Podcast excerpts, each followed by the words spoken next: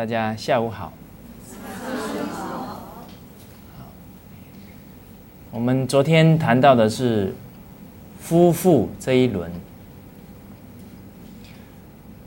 而夫妇这一轮在古代是最受重视的。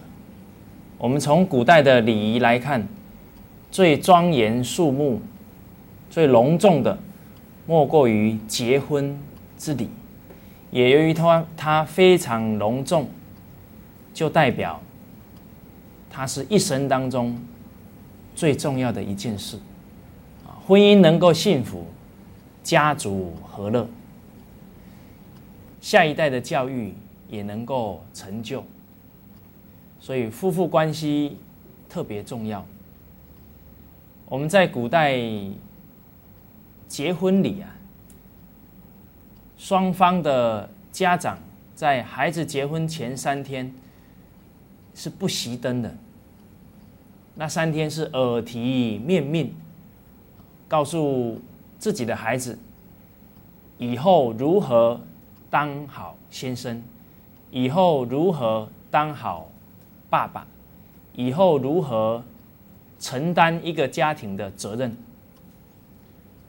那面对自己的女儿，就会告诫她如何当好一个太太的角色。如何当好一个媳妇的角色？如何当好一个母亲的角色？所以以前都是三天不熄灯，所以我们从这个礼仪看得出来，对于婚姻的重视。那相信哈，绝对不是说那三天才临时抱佛脚。最重要的是，一定是从小到大。父母的人，父母就表演夫妻的和乐给下一代看，而且在很多机会点上都会引导孩子如何对待另外一半，如何对待异性。所以，因为耳濡目染，再加上结婚前谆谆的叮咛，所以孩子对于当先生、当太太。的一些职责、一些本分，就非常清楚，不会混淆不清。而现在我们年轻男女，可能都还没准备好如何当一个太太，或者如何当一个先生，都没准备好，也没想到啊要承担家庭的责任，结果就怎么样？可能就踏上地毯的那一端，所以心理上啊都没准备好，不止没有准备好，自己呢还有很多自己不对的想法。那这个时候长辈啊有没有奉劝他？有没有及时教导他？现在很多长辈自己的孩子结完婚呢，有一些状况不好，他们也没去管。还会说一句话，说啊，年轻人呐，有年轻人的想法。我每一次听到这一句话就很紧张。养不教啊，父母过啊，不止没有把孩子教好，现在啊，对他的婚姻呐，也置之不理。这样可能不只是孩子没教好。连孙子，连后代子孙，都会没教好。所以，这一些与人相处、与异性相处的态度啊，对他一生至关重要。而我们为人父母跟老师，很可能啊，在他二十岁以前，都没有在这方面去引导他，去教导他。而古代，我们看“夫妇”两个字，其实就已经把如何为人夫、如何为人父啊，融入了这两个字里面。所以，古代不管是文字，不管是艺术，不管是点点滴滴生活的东西，都融入了教化的意义在里面。我们看这个“夫”字，“夫”啊，它含有扶的意思，扶持的意思。所以为人夫要扶持一个家庭的生计。为人夫啊，要有恩义、情义，还有道义。为人夫要孝顺父母。所以要尽恩义，所谓夫义妇德，这个为人夫，他维系一个家庭，要先报恩，所以表演好样子，表演孝道，给他的下一代看，所以是尽一份恩义。那对于太太呢，要能够让太太的生活安定。让妻儿的生活安定，所以有情义。为人先生还要有道义。什么道义呢？把下一代好好教育好，这样才对得起自己的父母祖先，这样才对得起妻子，这样也才对得起社会。所以为人夫。要有担当，要能尽恩义，能尽情义，能尽道义。那这个负呢？负啊，它就含有负责的意思，负责的意思。所以太太最重要的职责是相夫教子，维系一个。家庭生活的安定，这一份责任，他要尽心尽力去做到。而一个先生在整个事业的发展过程当中，难免会有起伏。这个时候，太太有德行，太太能及时给予他规劝，给予他劝告，他可能就不会犯下一些。难以弥补的过失，所以要相夫。再来要教子，要教好孩子，所以夫妇要当好榜样，演出孝道，演出夫妇和睦相处给孩子看，所以这是教子。所以我们古代特别重视妇女的。德行，所谓妇德，妇德就是指妇言、妇德、妇功、妇容，指我们女性的四个德行。啊，第一个是妇德，就是女性啊，她很有贤惠的一个特质，内心很厚道。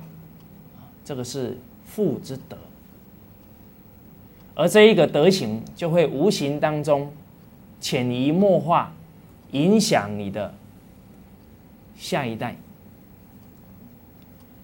我曾经在很小的时候看过我母亲啊，有一幕呢，对我影响很大。那一天刚好我跟我的母亲。还有我的姐姐啊，一起回外婆家。在回去的过程当中，刚好这个计程车司机技术不大好，结果开的时候，轮胎啊有一个轮胎掉到水沟里面去。后来啊，费了九牛二虎之力，把它拉上来。结果因为掉下去的时候有一点冲击力，所以把它的排气管。正摇摇晃了，所以后面的路途啊，是车子一边开，后面的排气管一边晃，扣扣扣扣，这样就开到目的地。开到之后，我的母亲就要把车费付给他。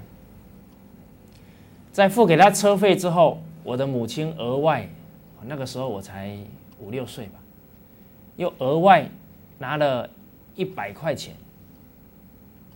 给这一位计程车司机。当我母亲那个动作拿过去的时候，我的眼前呐，闪出了好几行的字幕。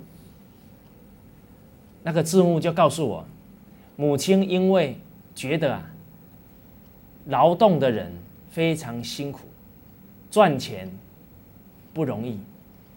今天他还要去花这个修理的钱，可能他这一个月的生活啊，会很拮据。他家里的妻儿啊，也会受影响。那因为我们家里的状况还算比较充裕。所以母亲啊，就把这个钱呢拿给他。技术不好不是我们的责任啊，但是我母亲会去想到他的困难之处，进而啊多给了他这一个修理的车费。所以当我感受到母亲这一份存心啊，我的内心就很感动，长养了我们的仁厚之心。所以呢，常常我母亲都说：“你们姐弟啊，都是烂好人，都是烂好人，处处只会替人想。”好，我会跟我妈妈说：“其实你也是烂好人。” 我是在这几年从事教育之后，会从家庭对我的影响去思考。所以，当我跟我母亲谈到这一件事，说：“你记不记得小时候？”计程车司机开到水沟里这件事，我的母亲还记不记得？根本不记得。所以，为人父母的人，不经意的一句话、一个动作，都会影响孩子自身。而当母亲很有德行的时候，她的举手投足、一言一行，都在对孩子产生。教化的影响，所以父德啊特别重要。再来父言，一个母亲的言语，假如常常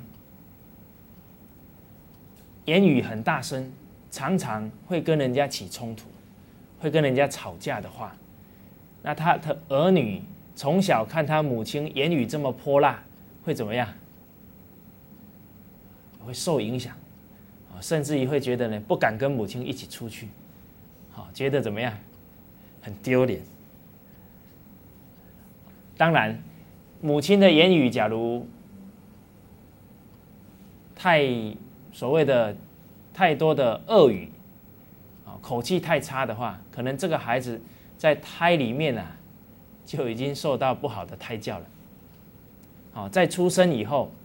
又受到母亲言语的影响，因为啊，人与人沟通最多的是什么？是言语的互动。所以常常我们会看到，到一个人家里面去啊，他们每一个家庭分子讲话都非常大声，哦，非常大声，好像都用吼的。不知道诸位朋友有没有遇过这样的家庭？确确实实啊，一个家庭会互相影响。母亲讲话大声，孩子讲话就大声；母亲讲话不给人留面子，可能孩子点点滴滴啊都在学。所以，当母亲的言语非常的柔和，母亲的言语非常的宽容，孩子就感染这个气氛。所以我们说家风，家风。一个家庭的家风，女人家操之大半。所以，一个家庭的安定因素啊，女人超过男人。所以，富要有德，富要有好的言语。再来，富容是指我们女人的容貌。这个容貌倒不是指说哦，长得漂不漂亮。最重要的是，妇女的整个外貌端不端庄，让人家看起来会不会觉得很娴熟、很舒服？假如我们在家里呢，都非常邋遢，头发都是乱七八糟，很可能啊，你的先生一进门呢，吓了一跳，赶快要冲出去，以为他走错地方了。所以，当女人不重视蝙蝠，不重视她外在的一个外貌，可能先生看久了之后啊，他就觉得啊，不想回来。所以，这个容貌倒不是在家里要画的。这个这边红一块，这边青一块，也不是这个意思啊，就是看起来让人家觉得很舒服，越看呢越欢喜，这个很重要，而且不只是说给先生一个好印象，更重要的给孩子一个好榜样，他时时刻刻看到母亲都是这么端庄，都是这么有礼貌。那孩子从小看的都是母亲最多，他自己也会非常重视他的仪容，好，不至于会邋遢，不至于啊，会让人家因为他的衣着啊而轻慢他，而轻视他。所以这个妇容也特别重要。最后，妇宫，这个宫在古代是指女性一些在家里的。一些异能，比方说缝衣服啦，啊，这个女工啦，哦，甚至于是说在家里煮饭呐，这一些能力，啊，这是是女妇工。那现在女人需不需要这一些工作能力？当然，社会在变哈，现在你还在那边吃哈，可能也没必要啦，因为现在衣服也很便宜，啊，也很快。但是女人还是要有一些能力啊，会让整个家庭气氛不一样。比方说，假如你这个妇女不会煮饭，每一餐都到外面吃，这样好不好？保证啊，儿子三四年级身材就怎么样？哎，就要去参加减肥班，因为外面的食物保证不均衡。外面的食物大半呢太咸、太油，所以我们妇女有这样的能力的时候，就能够保住孩子的健康，再来还保住了先生的健康。我们有一个朋友，他的身体非常强壮，看起来很有精神，虽然他已经快五十岁了，他就说啊，我这个健康啊是掌握在我。太太的手上，所以他说啊，十多年来，他太太每天给他准备的早餐呢都很丰富。我们说吃食物啊，早餐要吃的像皇帝，中餐要吃的像平民，晚餐要吃的像乞丐。啊，其实这个道理啊。是对的，为什么说晚餐要吃的像乞丐呢？因为晚餐我们假如吃很多，甚至于现在人呢都吃宵夜。宵夜一吃下去，比方说吃一些肉啦，吃一些比较油腻的食物，吃下去过一两个小时，他就去睡觉了。诸位朋友，睡觉的时候，你的身体。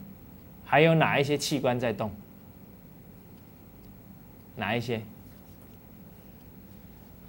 只有两个器官会动啊，一个是你的呼吸哈，你的肺啊，另外一个就是你的心脏，这些都是自律神经控制的。而你的胃啊，马上会跟你说：“对不起，我关门了，明天再来。”但是你吃下去的食物啊。它经过一个多小时，刚好泡在胃酸里面，然后又不消化。我们平常拿一块肉啊，在手上差不多一个多小时就怎么样，就开始会有异味了。而现在是把肉啊泡在酸的里面，而且还要六七个小时以后，它才开始怎么样消化。所以这六七个小时，肉啊就在你的胃里面开始发臭，而这一些毒素啊，就会在你的全身血液里面循环毒素。所以很多现代的人嘴巴都有口臭，为什么？常吃宵夜，这个毒素慢慢怎么样积累上来了，就往全身扩散，全身扩散。所以吃宵夜的习惯呢，确确实实会让身体一天一天呢恶化下去。所以太太假如懂得这一些。健康之道，太太也总懂得如何啊，去把食物调理好，又健康又美味，这样先生的健康、孩子的健康就能。我们说啊，健康是幸福的根基呀，没了健康，人生就不可能有幸福可言。当家里人的健康失去之后，纵使我们再有地位、再有财富，可能都会觉得人生已经很难圆满。所以，我们刚刚提到的，夫要有义，妇要有德，其实丈夫也要有德啦。其实德跟义呀是相容的。那我们来看一下，那丈夫需不需要有夫德？当然也需要。丈夫需不需要有夫言？丈夫的言语依然啊，要是孩子的榜样。丈夫也要容止容貌啊，也要端庄，给孩子当榜样。你总不能一个父亲在家里穿的邋邋遢遢的，再来，夫工。所谓夫工，就是说家里很多比较要力气比较大的工作，我们男众啊就可以去做，包含了要爬得很高上去修灯泡的这些啊，也要学习，也要有这种能力，不然。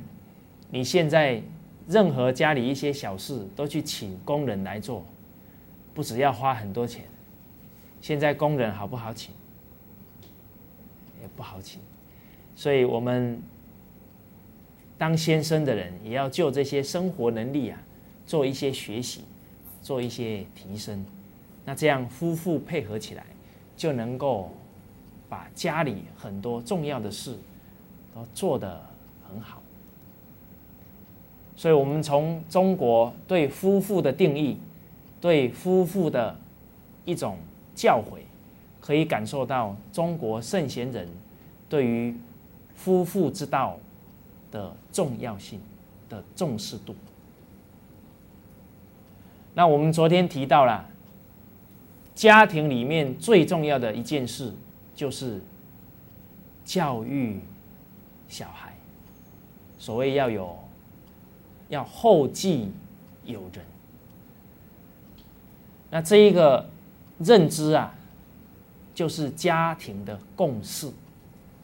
所以，一个家庭的维系啊，要先建立在共识之下。所谓见和同解。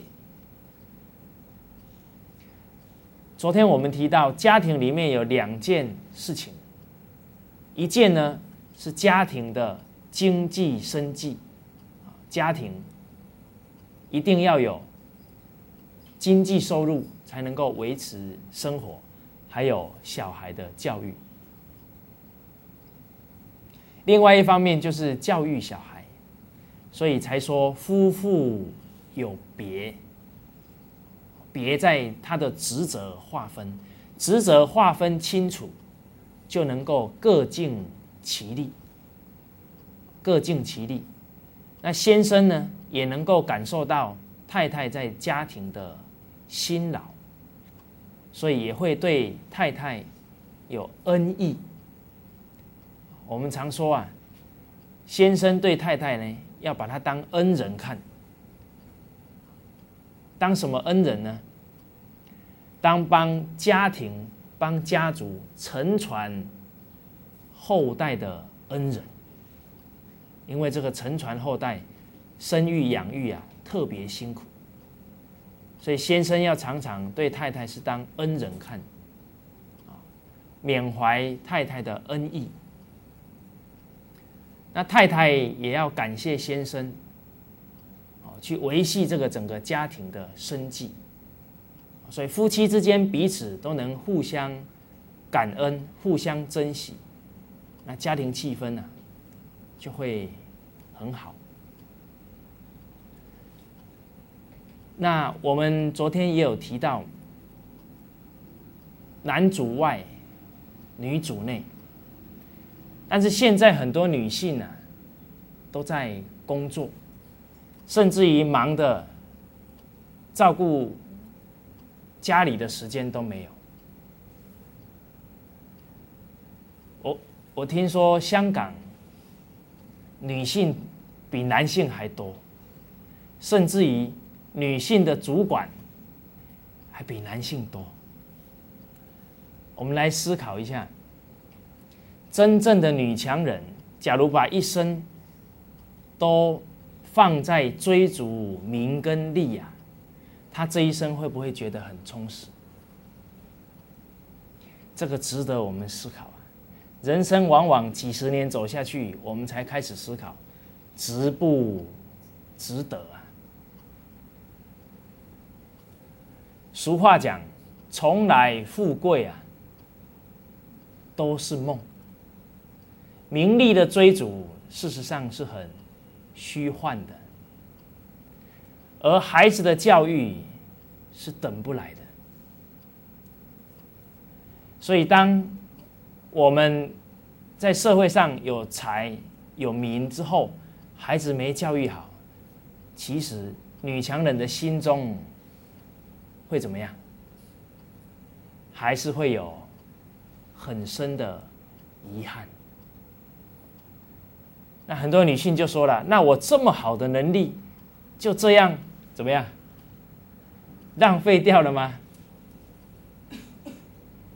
其实啊，我们这么好的能力，不要耗在名利追逐啊。我们这么好的能力，要用在教育我们的下一代啊。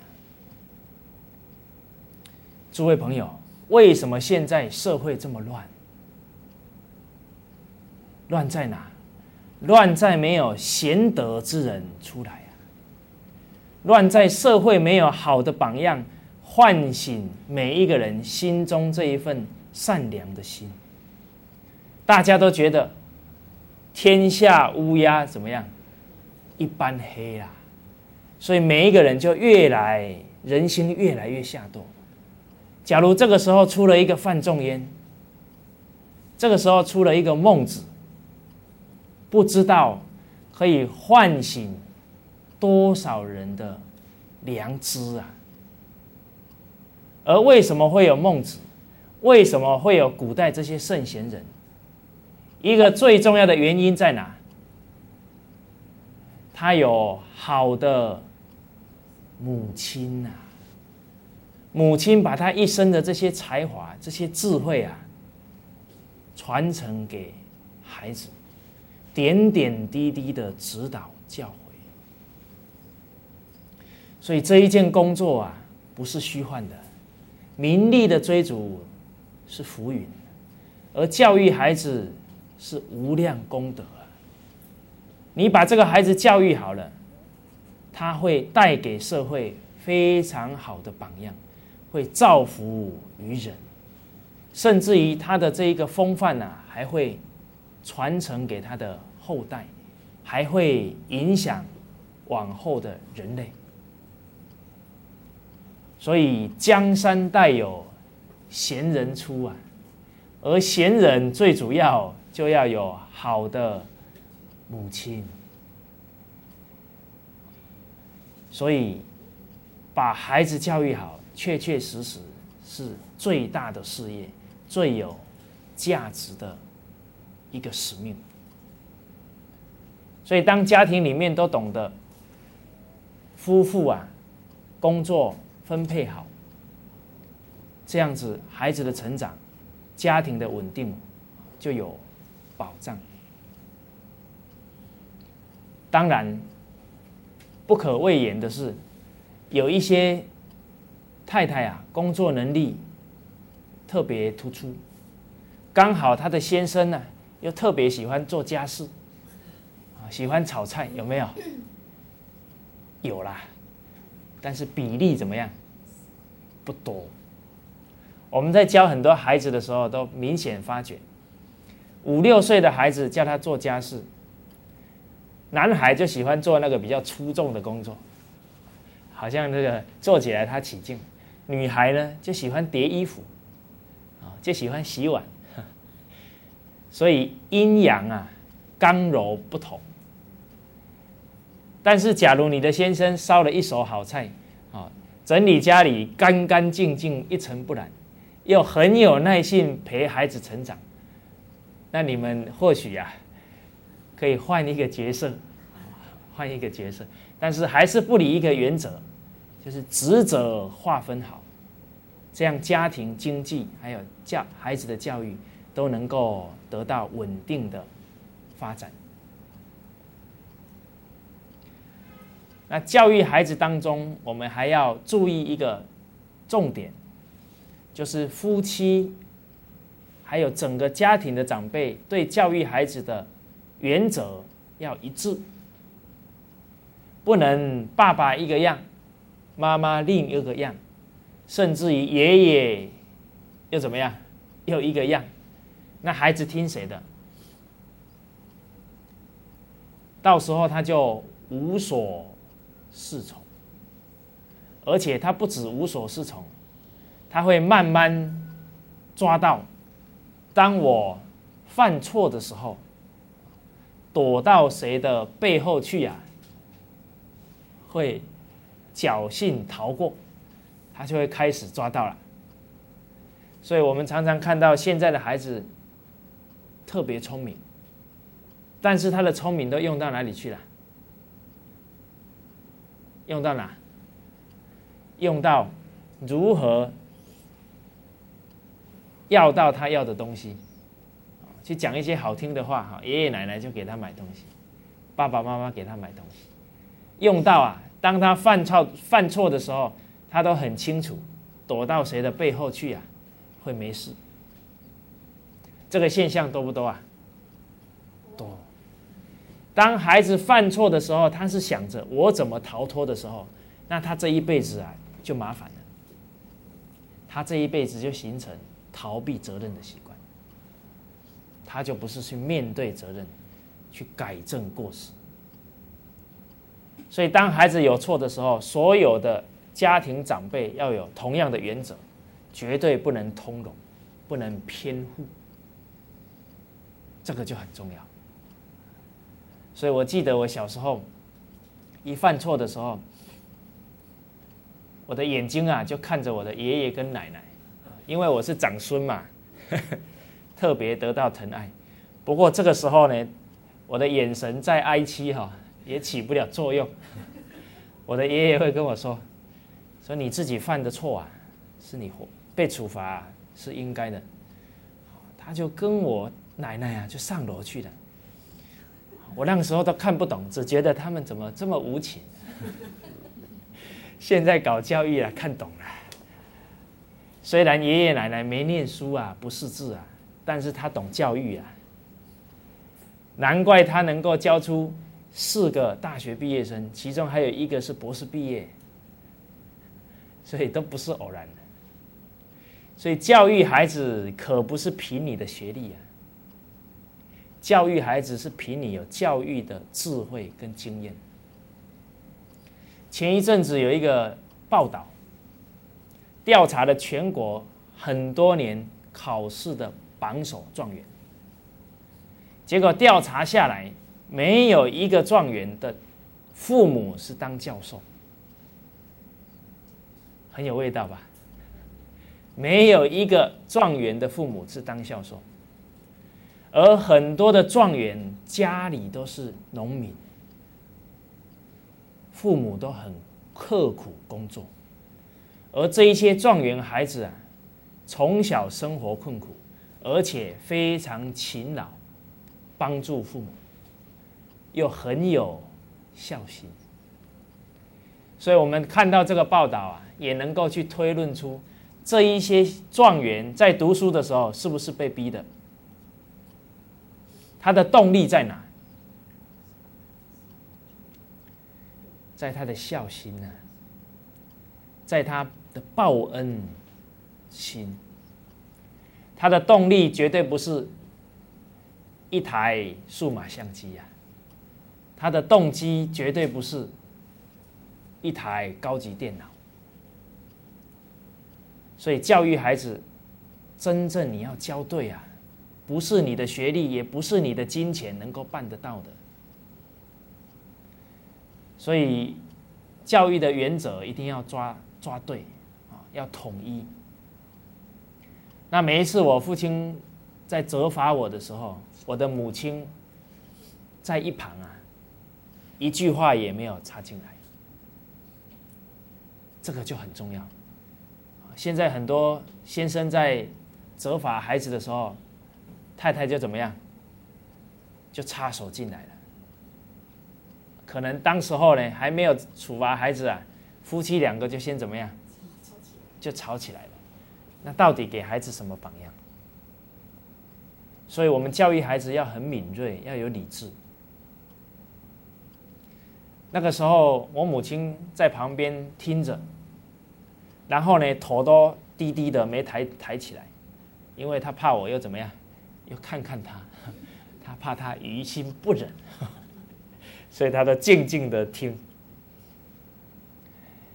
我在长大之后，有就这一些事情跟我母亲做探讨，因为我母亲也是老师嘛，我就把我小时候体会到这些教育的这些体会啊，跟他分享。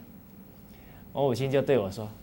他说：“小时候你爸爸在训你的时候，我都想说，年纪这么小，怎么听得懂这些大道理？但是我跟我妈说，我确实听得懂。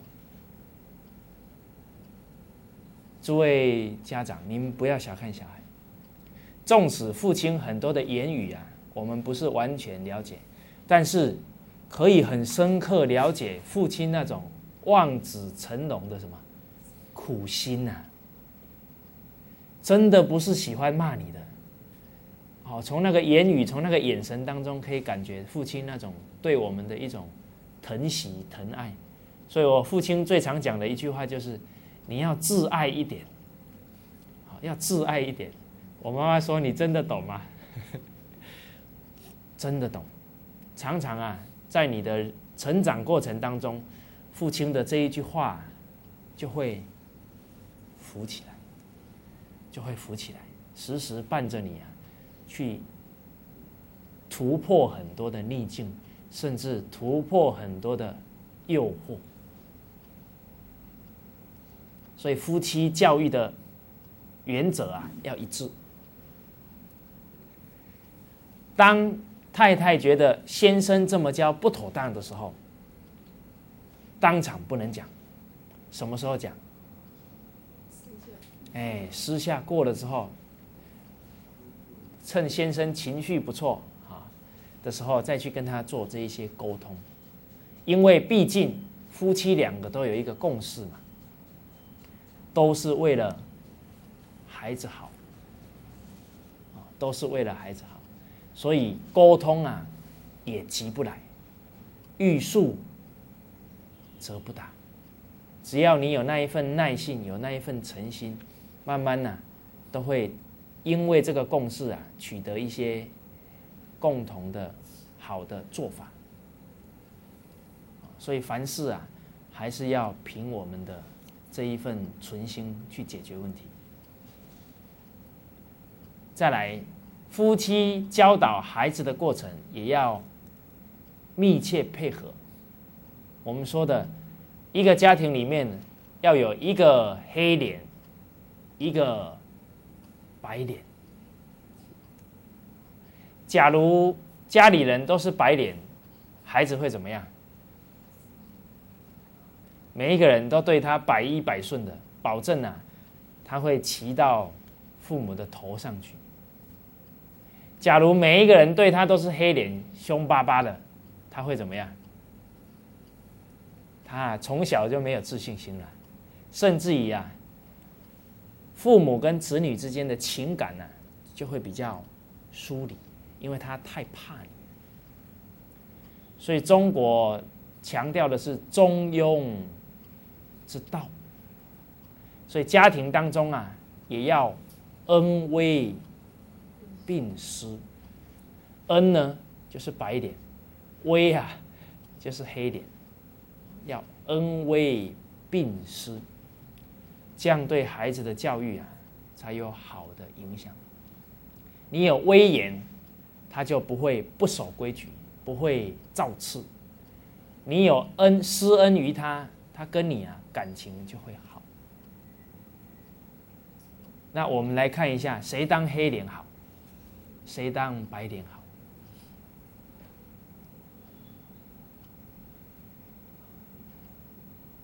现在我以一个我自己亲身的例子哈，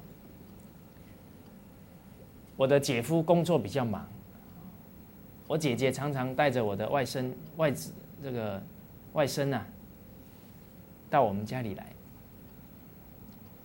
那那个时候呢，我就变成黑脸，他就变白脸。我对我这个侄子啊很奇怪，我从小就不对他笑。你们很难想象哈，因为我第一年教书的时候，第一次对我的学生现怒目金刚，跟他们训斥完之后，走下楼楼来啊，全校的同事都看着我。他说：“你还会发脾气啊？”他们都不相信，要不要发？要啊！你不发脾气，那对不起学生啊。你该训斥他的时候不训斥他，那我们失职了。但是当老师的人要练到啊，发脾气的时候，外面发哈，内面里面不发。我曾经在训斥学生的时候，骂到呢，我自己都掉眼泪，不是气的掉眼泪，是对我的。言辞啊，觉得正气凛然哈，自己都被自己感动的掉眼泪。所以确确实实，我们在在责责责罚孩子的时候，在训斥他的时候，内心还是在爱护他的，而不是在发脾气的啦。所以我的外甥呢，他生出来啊，第二天就到我们家了。结果我去看他的时候，他的眼睛啊，转来转去。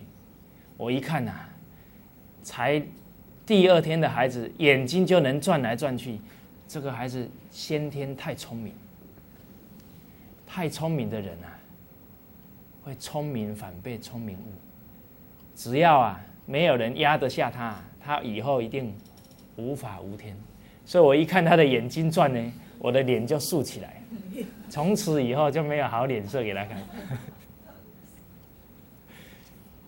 我记得他一两岁的时候，常常很多的亲友啊到家里来看他，然后大人一看到小孩就开始逗他。在这个逗的过程呢，逗到最后呢，他们就不逗了，他们会说一句话说：“到底是我在玩他，还是他在玩我？” 你去看这个孩子有多聪明。而聪明的人呢，都容易脾气大。为什么？因为他觉得这么容易的事你还不知道，哦，就容易啊，看人不顺眼，所以脾气特别大。脾气大到什么程度呢？有一次犯错，大哭大闹，我们不理他，把他抱起来放在婴儿车上，那个时候才两岁左右。放在婴儿车上，他继续大哭大闹，拳打脚踢呀。结果呢，婴儿车翻倒了，整个头栽下去，空。抱起来啊，这里裂了一痕啊，血都喷出来。脾气大不大？大，他脾气大是他错啊。这个时候你能能不能心软？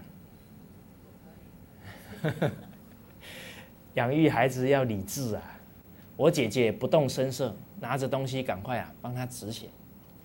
当我姐姐在止血的时候，我突然觉得杀猪的时候猪很痛啊，因为我侄子那个声音就跟猪声没有两样，哇，那个叫的真是昏天暗地啊，死命的喊。因为小时候我们附近有一个猪寮啊。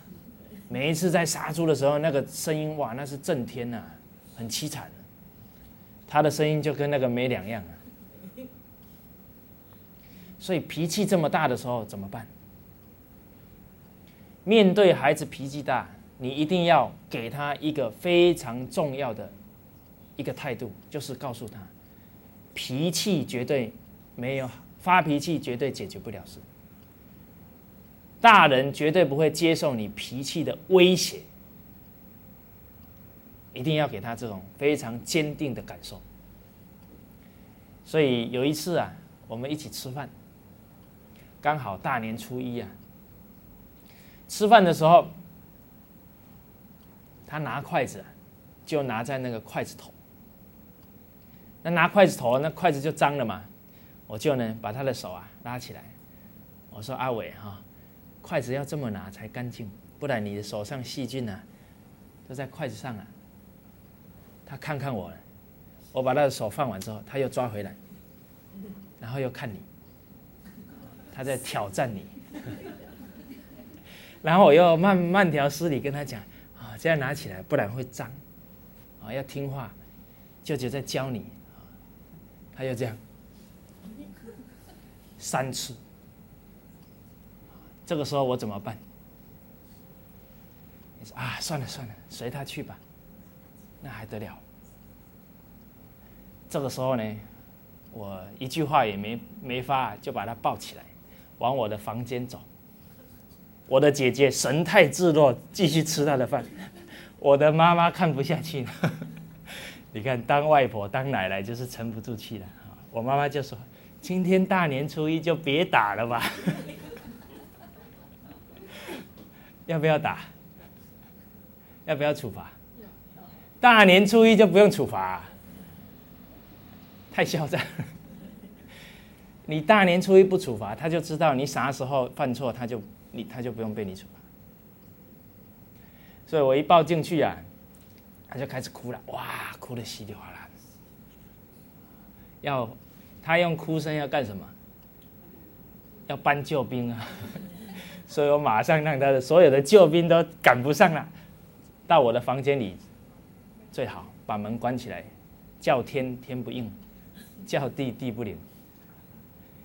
结果他还是哭。我觉得这个孩子真的是哈，不见棺材啊，不掉泪，真的是那个脾气。我们说啊，一个人的怒啊，真的会让一个人失去理智。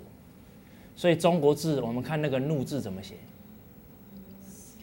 上面一个奴隶的“奴”啊，下面一个“心”呐。脾气不好的人，他的心都当了坏脾气的奴隶啊。脾气叫他到东，他就必须到东啊；脾气到他叫他到西，他就到西去啊。完全自己主宰不了自己啊。所以你看，脾气大的人常常干一些自己后悔莫及的事情。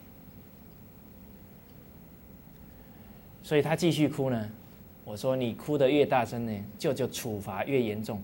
然后你要眼神看着他，不只要打哈，眼睛要射受他，捶下去。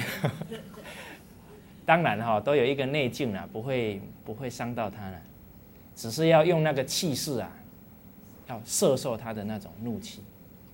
差不多打两下至三下，他就知难而退了，就慢慢不敢。在哭了，知道我跟他玩真的哈。结果呢，我这么一处罚完他，他慢慢呢就比较没有这么嚣张。他这么一不嚣张，我们又不是喜欢处罚孩子，慢慢呢我们也就没这么凶啊，就比较缓和下来，采取啊给他教诲教诲哈，好好跟他说了。结果因为一开始的时候很紧紧张，对吧？那后来我又慢慢跟他讲，一慢慢跟他讲啊，他的情绪就怎么样，松懈下来。结果呢，一松懈下来啊，他的裤子就尿出来了，就尿湿了。因为一开始很紧绷嘛，那后来我慢慢跟他讲话之后，他就放松了，结果就尿裤子。所以我只我打过他三次哈，他两次尿裤子，结果都尿在我的床上，真是恶有恶报。好，所以这样给他教完之后，他就能够知道啊。不能用坏脾气威胁大人。当我把他处罚完了，我走出去，走出去之后，我的姐姐会马上跟进来。所以教育孩子这一场戏啊，可要大家一起配合好，效果才会显著。我姐姐马上走进来接棒。一进来的时候啊，孩子因为刚被处罚完啊，就开始撒娇。就往我姐姐身上啊扑过去要抱，我姐姐就把他推推出来。你刚刚错在哪里？自己说。然后呢，这孩子又要扑过来，哎呦，我姐姐很坚持啊，就都把他抓好。刚刚错在哪？自己说。一定要让他清楚错在哪，而不是把情绪留在被处罚。要让他正视到他自己错在哪，为什么会搞成这样？当他讲完之后还不够哦，去跟舅舅道歉，要收尾收好，整个教育的过程啊才告圆满。所以他还要到我的面前来跟我道歉。大年初一处罚完，大年初二刚好我安排带我父母啊，还有这这侄儿啊，去爬爬山，就在这个。要去爬山的过程，我刚好走在前面。我这个外甥呢，跑过来呢，就把我的手牵起来。我的气都还没消，他已经没事了。所以小孩啊，他不会记恨，他很清楚谁错了，自己错了，他只是拗不过他那个习气而已啊。所以，当他不对的时候，你处罚他，他打从心里啊，是尊敬你啊，所以他最怕我。所以后来啊，只要我在的时候呢，他特别规矩啊，吃完饭呢还会给我检查，舅舅，我吃完了。所以家里面啊，一定要有让他能够敬畏的角色，就是黑脸，孩子才懂得啊，要有守规矩。所以我回想我们小时候，父亲哪有骂我们啊？当我们行为举止比较不规矩的时候，父亲的眼睛怎么样？一瞪过去啊，马上我们就知道要收敛一点。哦，要收敛一点。哦，所以这个家里面黑脸白脸配合好。现在的男人呢，都不扮黑脸。喜欢扮白脸，为什么？我们追究原因在哪？因为现在很多父亲啊太忙了，所以自己忙了之后啊，心静不下来照顾孩子，就会觉得有一些愧疚，所以就每一次出门就拿玩具回来给孩子。孩子一开始说：“哇，谢谢爸爸！”把玩具拿拿回去。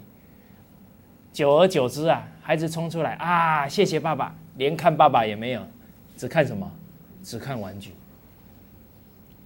所以，父亲在孩子心目当中啊，就是有求必应，没有他的威严。所以孩子现在啊，压不下去。结果黑脸没人演，谁来演？谁演？太太演。太太又要演黑脸，又要演白脸，因为妈妈本来就是母爱嘛，天性嘛，所以常常呢就很细心关心孩子，所以有时候又要很凶，有时候要突然呢，要关心他，好一下要变黑脸，一下要变什么拍脸。所以现在女人有一个病特别严重，叫做内分泌失调，常常这样哇，她累得半死，压力呀特别大。所以我们为人先生的人要能够看到啊，很多太太的需要，在教育孩子方面。应该多跟太太好好配合，哦，该对孩子凶的时候，该给孩子一些规范的时候，我们当爸爸的应该啊走在前面。好，那这一节课先上到这边，谢谢大家。